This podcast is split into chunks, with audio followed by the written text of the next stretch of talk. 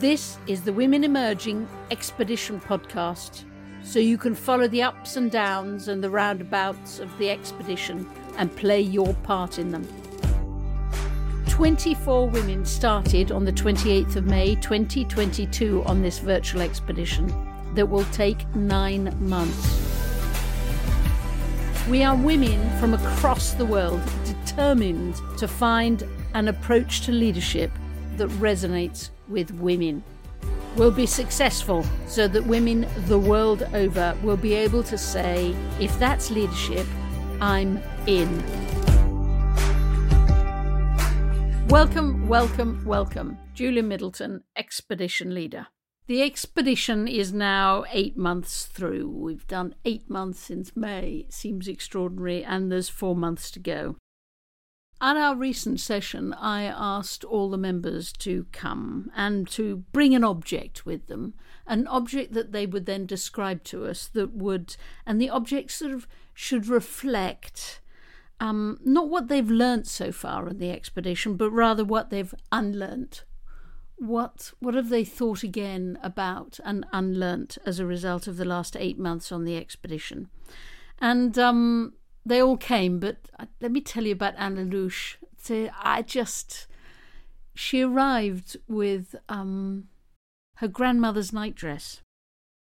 It was elegant and beautiful and lacy and oh, it was beautiful. And Anna Lush talked about the fact that, you know, before the expedition, I think she she she half thought that maybe the the struggle for women was was was coming to an end, and that we had moved on. And I think that for Anna Lush, the big thing that she's unlearned is that that isn't indeed true, and that um, it's very much a struggle that continues. It rang a bell for me because I remember when we started Women Emerging, there was um, someone who said to me, "But surely, but surely, you know, progress on the women front, progress on the women front has been significant over the last thirty years. Look back, Julia, things have changed." And I remember saying, "Do you remember? Do you remember what a computer looked like thirty years ago?" And think about what it looked like 30 years ago compared to what it looks like now. Think of the speed of change over the last 30 years. And then compare that to the speed of change on the issues of women. Yeah, sure, there's been some progress, but the pace has been almost glacial. And it's been glacial in so many places, moving forward but incredibly slowly. Well, and and in some places it's actually being it's going backwards. And particularly to my mind in STEM. There's a lot of talk about STEM being slow to progress. I would argue it's going backwards. And I thought it would be interesting to talk to Catherine Ruggles about this because she has been at the heart of it for many, many years. There's two reasons. One is because Catherine is sort of the same age as me, so she has seen the evolution over the last few decades. She's seen it all pretty well. And secondly, because Catherine Ruggles is um, director of software engineering at Google, and and and therefore has real insight into the issues. I asked Catherine about what were the prospects of getting getting STEM back on track. And perhaps more importantly, about where the pressure would come from for it to get back on track, because it hasn't always been like this. And certainly when Catherine set out in the early days, things were, in her view, better. Catherine talked to me about privilege, about allies, and maybe most surprisingly, about the problems that are caused by the illusion in the world of STEM that it's a meritocracy. But um, let's start with where will the pressure for change come from, Catherine? the one thing that I have noticed most is that being able to not sort of be co-opted into whatever is the the you know the difficult situation is really mainly about privilege and that it really is a matter of to challenge something you have to not need it in a certain sense. You have to not need it to validate you. So one of the difficulties is when you look at say women in stem is a really good example. Um, women coming in who are ambitious, they have a stake in believing in the system. You know, they're they they need to buy into the myth if they're going to succeed in some ways. And so the difficulty is if you start challenging that, you're going to have a hard time if you want to actually, you know, rise up in that world, right? Because the people that that have made it in the meritocracy obviously believe in it. So they think this system works. And so if you start challenging the system, you're challenging their their valid value, as it were. Um, and that's not really going to get you very far in climbing the ladder, as it were. So, in a certain sense, I think in order to really make a difference, you have to not care about climbing the ladder, which I think is really about privilege. Um, if in fact you don't need the job, then you can challenge. But if you really need the job, if you really need to succeed in your career, it's really hard to challenge. Um, and I think that that that is true. The more you don't fit the mold, so the more you are a marginalized group, the more you are, you know, from a disadvantaged background, any of those things, the harder it is to challenge. The more you are part of the majority group, and so on, the easier it is.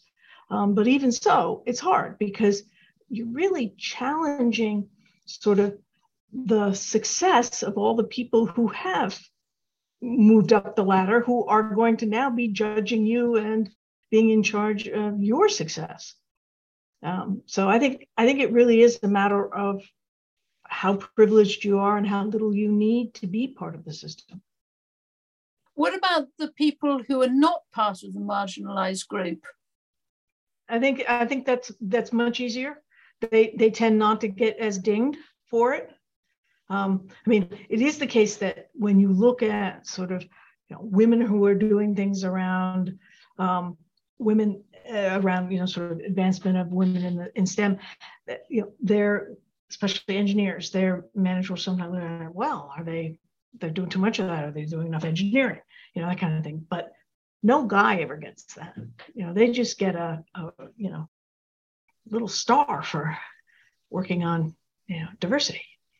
Um, so yeah, it's much easier for people who are not marginalized group. So I'm the person who can see your face when you say get a little star for diversity. Um, and I, I, I mean, I feel the same look on my face coming when I use the word ally. I mean, you know, these male allies, I feel so patronized, it's unbearable. it's true, but at the same point time, they do make a huge difference. Yeah, I mean, it, it is the case that they make a huge difference. Uh, and so I, I, you know, I would hate for them to stop. So where will the challenge, where will successful challenge come from? I think external. I think it's very hard to, to challenge from inside um, any of these systems, and especially the ones that are these this that really can consider themselves a true meritocracy. Um, I think it's really hard. I mean, I think things like the gender pay gap report and things like that are really good um, because I do think that it, it, sort of bashes the myth a little bit of it being a meritocracy. Um, I think that that sort of understanding that it's not understanding that it's not because of discrimination, not because of a lack of interest in STEM by females, I think is really important. Um, and I think you do that by demanding more transparency. Um, so, but I think it has to come from outside.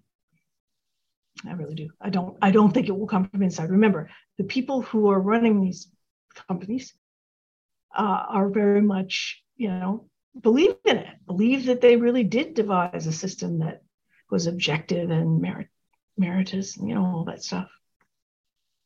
I think the, the worst part is you see a lot of young men who come in like the young women thinking it's a meritocracy, look around and see only male leaders and say, well, that must be because women aren't suited. I mean, that to me is the worst part. What damage has the concept of meritocracy done? I think a huge amount because it makes it an individual's problem, not a systemic one. Right. So the difficulty is that, you know, when yeah, when I was a programmer or whatever, I mean, you know, I knew that women faced certain challenges in the workplace. Um, and so when things, when I didn't get whatever the guy was getting or whatever, I assumed that, you know, there was there was some discrimination going on there. And I mean, I knew that they paid the guys more because they had a family to support and so on and so forth. So I mean, you know, I, I had no illusions about that stuff. I mean, people said it right out. I mean, it wasn't like you you didn't know. Where now, I think women are really gaslit into believing and even if you tell them otherwise they still it's like it's them i mean and and i think that in a certain sense the whole thing about being um, being unsure and and women having imposter syndrome and all of that I, I, I don't think women actually do have imposter syndrome any more than men do i think the difference is women are self-aware enough to know they have imposter syndrome and i think that that you know, men tend to feel like that's not an okay thing, so they cover it up even to themselves, most likely. Um, but the difficulty is because of all of that, you know, women do tend to think it's their own fault. You know, and again, because of the trainings that they give them, no, act this way, no, be like this, no, don't be like that, be like this. You know, pretend you know, men are taught all their lives to pretend you're confident, right? Pretend you're you're you know not hurt. Pretend all of these things, and they have a whole lifetime of doing that. And so women come into the workplace and they're told, no, no, you have to start pretending like this, and you know, women are not used to doing that. Um, but the difficulty is if if in fact we you know we tell them that this is the reason they're not successful. They think it's their personal failing rather than it's a culture that you know basically rewards a certain kind of behavior that has nothing to do with being a good engineer. What's it have something to do with? You know society's view of what a leader looks like what success looks like all of this stuff i mean and and it really is that kind of thing it's like you know, women are used to showing their emotions. Women are used to being emotional. Women are used to um, being aware of their emotions. Men don't have that awareness. Men allow themselves really only, you know, one emotion, one negative emotion, which is anger. They don't allow themselves to feel hurt. They don't allow themselves to feel sad or any of those kinds of emotions, and, and certainly not in the workplace. Um, and so you know this this difference and the fact that sort of men who exhibit that you know that stereotype that very confident very um, you know lack of emotion kind of thing um, succeed makes women feel like they're wrong for having emotions and being aware of their emotions um, but i do feel like it does make women better leaders often um, because I think that one of the problems with men not having as much self-awareness, especially when they're younger, is that they tend to misconstrue things, um, and so they will, you know, get angry when they're hurt, and maybe anger isn't the best solution to that problem, whatever it might be. So I think that that this is actually, you know, something that you know makes men not all that good at certain kinds of things, um, but is seen as a positive and it does tend to be you know you look like a leader because you're acting that way. And part of that acting that way is to show anger. Yes show anger but but mostly show very little emotion. But the only emotion that is acceptable to show is anger. But but the problem is i mean you know men are just as emotional as women. They just they just can't show it and they don't really know it. They're not that self-aware has there ever been a moment where you have thought, um, I'm in danger of becoming part of the problem? Um, I don't know if I've thought it that much, but I'm sure I've been it. I mean, you know, I've been doing this for, you know, 40 years. and and tech has been you know getting progressively bad over those years and i've been in leadership positions. So i clearly have been part of the problem. I am not i am not by nature an activist. I'm by nature a geek. Um, i really never set out to change the world. I set out to write computer programs. Um, and that's what i love doing. And so in a certain sense i'm sure that i've been part of the problem often. Um, and i'm not sure I'm not sure it's mattered to me all that much a lot of the time. Um, but I do feel like it got to such a place and the culture of computing changed. And, and so one of the things that happened for me was the whole, when, when I started seeing sort of the Facebook and the social media stuff and how that was influencing the world and how that had been built by a culture that was all about you know, sort of competition, getting ahead, and not so much about care and all of those other kinds of things that would matter to me. Um, I started thinking that that in fact, sort of this horrible culture in tech was actually impacting the world in a way that that was really detrimental. Um, and and sort of the lack of understanding of that, of how that was happening in, I think, the leadership of various tech companies, um, I think is a result of you know the culture in tech. So you've been a boiling frog yourself, Catherine, not noticing as the heat gradually rose over over the years. Yeah, I mean, I, I definitely was a boiling frog. I mean, I think there's no two ways about it. Um, and and I do think that you know, for at least the first 20 years of my career, um, I, I was somewhat oblivious or you know, somewhat boiled. But it's like at this moment, you know there's no there's no boiling frog because it's all it's all it's all you know on fire.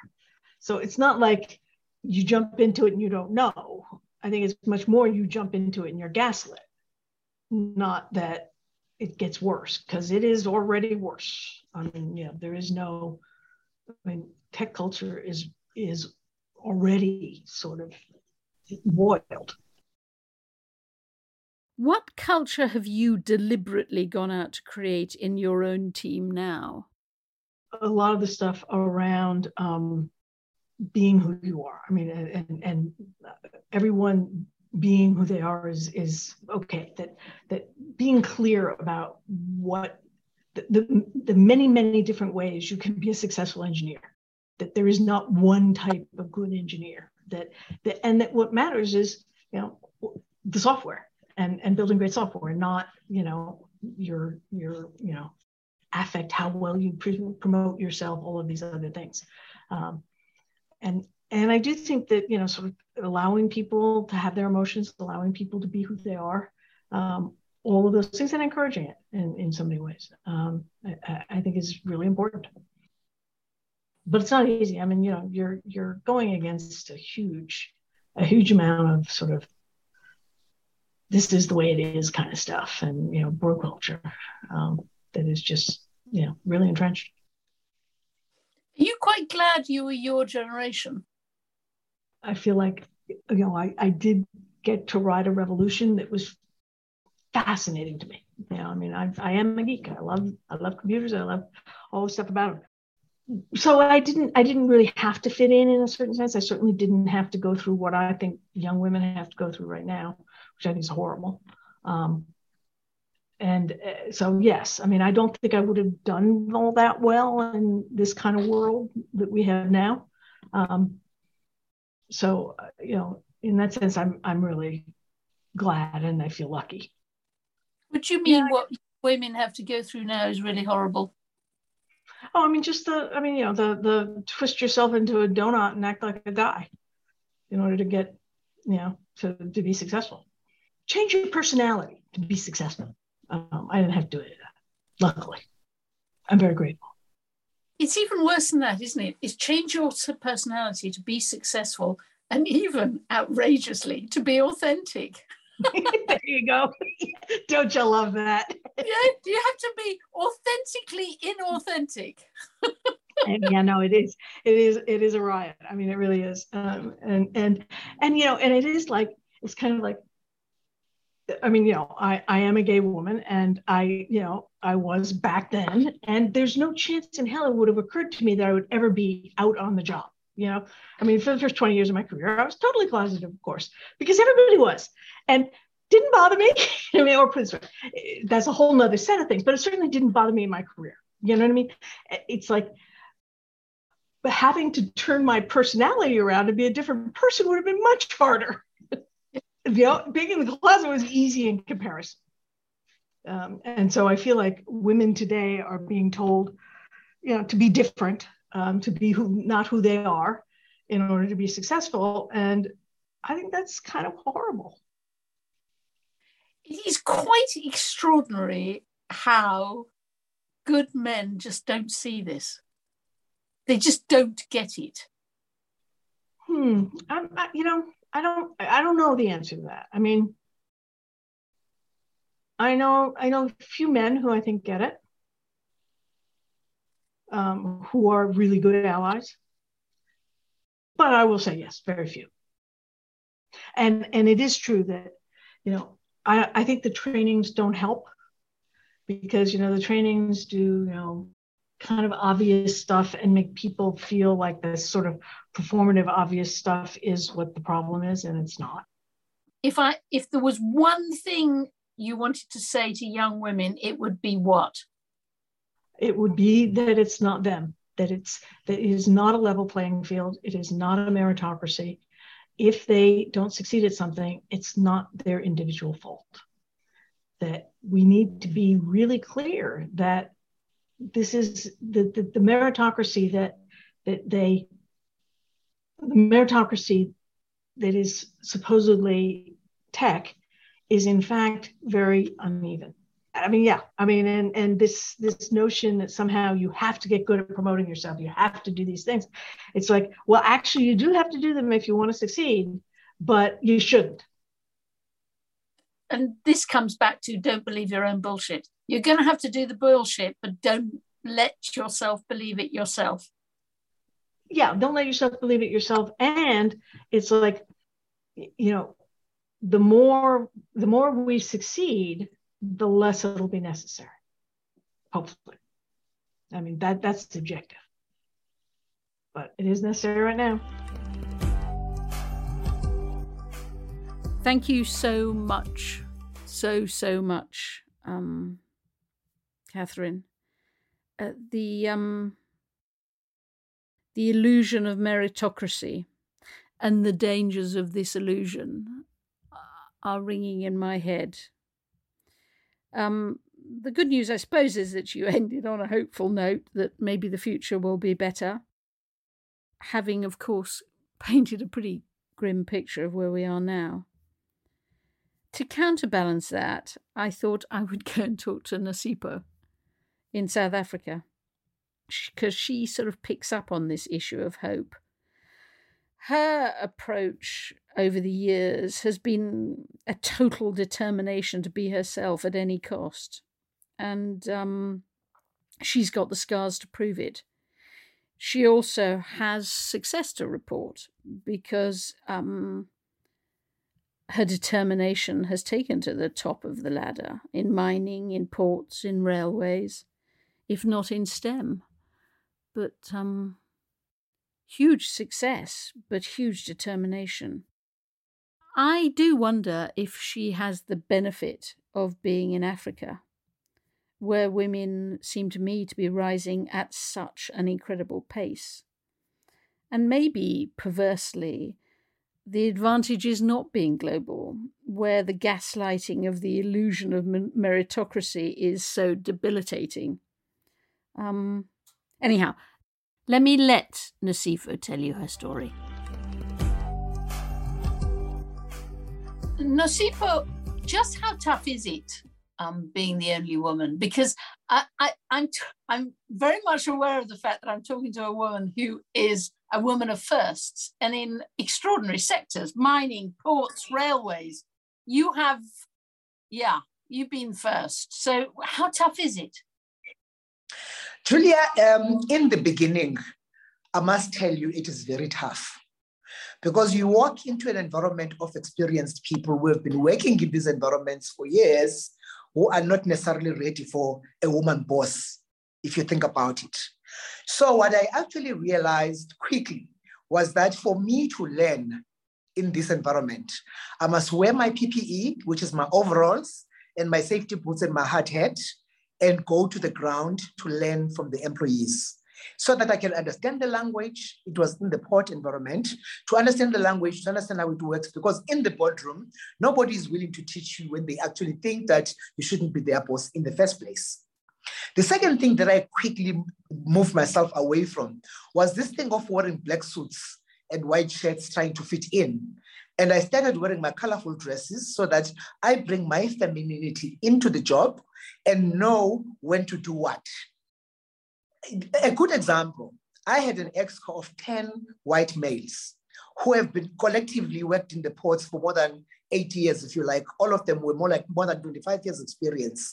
So if I walked into a meeting with them with a client, in the morning when they're having coffee, they will exchange business cards. They'll completely ignore me as if I'm not in the room.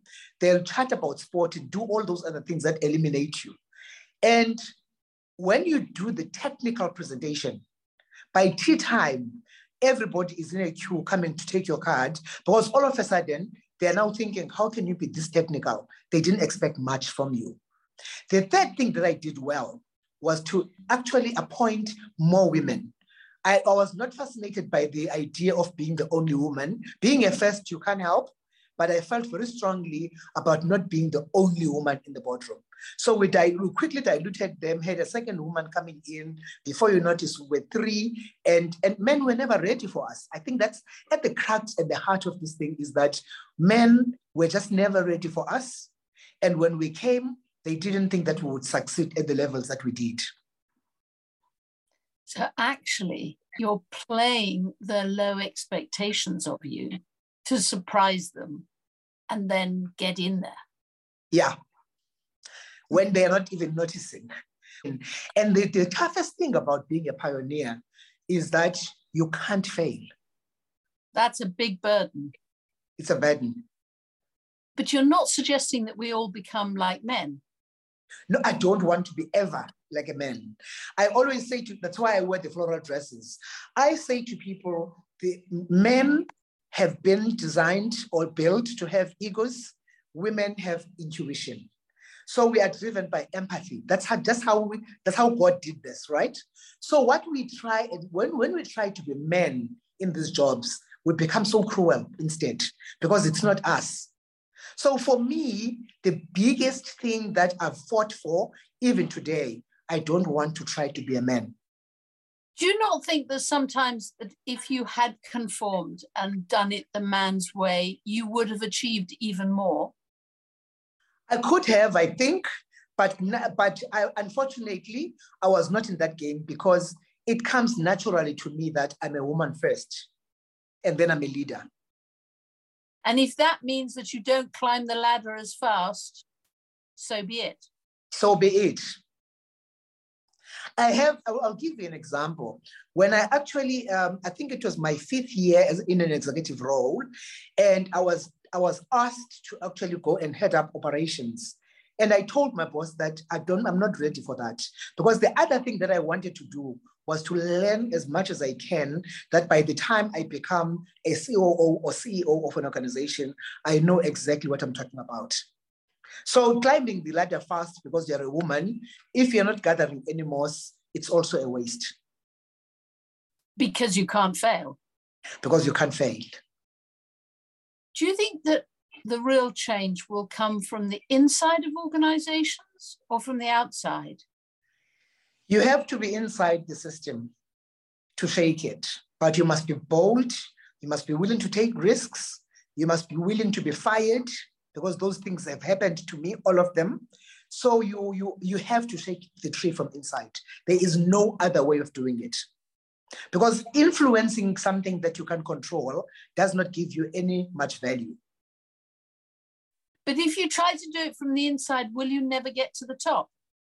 Well, I got to the top. I did it from inside. I got fired, I got demoted um, twice in one day, but I continued to shake the tree. And um, and, and, and, and because of the strides I was doing in the industry, because I stayed in the industry as well, well, that's the other thing that we don't do as women, because we are so few. Some people make the mistake of jumping from one industry to the next. I stayed in the industry so that I gained the respect of the industry. So taking the tree from inside, you must be willing to take risks. I've, have, I've called three meetings with my children where I've told them I've been demoted, came back, I said I've been demoted again, came to them, I've been fired without a plan. I've also resigned without a plan to go and influence elsewhere. But it always has to be inside. Do you think things will change? The wheel is turning very slowly, but it is turning women are actually making strides out there in the private sector, in the public sector, globally as well. The wheel is turning. And I think the future is women. Subsequent to COVID, um, the pandemic, people have, are now choosing where they want to work. They choose who they want to work with. So there, there isn't going to be future for bosses who think they will bully people into doing things.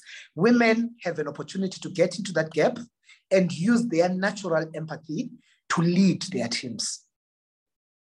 I think at the heart of the problem is that the world believes in men. So there's a strong sense that when a man walks in, uh, they know what they're talking about and things are about to change. I once went to Germany to negotiate a, a, a, deal with one of the automotive sector, one of the major automotive sectors. They asked three times, the Germans, so where's your boss? This was in 2002, long before they, they, they had a, a woman prime minister themselves.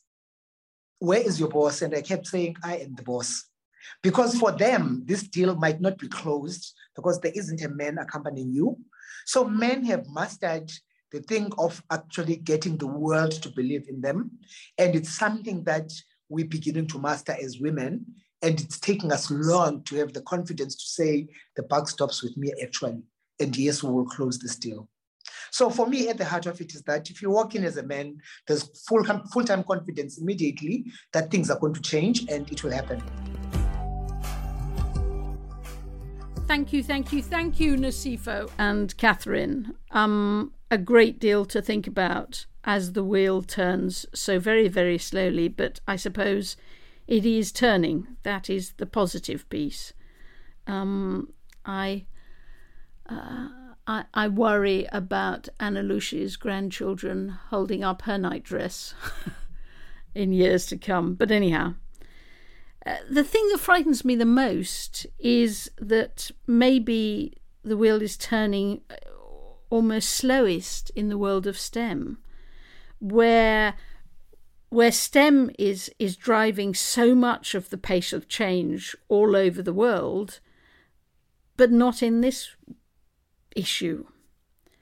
Um, and you know, people in STEM they endlessly seem to talk about it being a pipeline problem, and talking to Catherine seems to me to make it absolutely clear that it's not much to do with pipeline; it's to do with the culture. So thank you both Nosipho and Catherine. So the expedition has four months to go.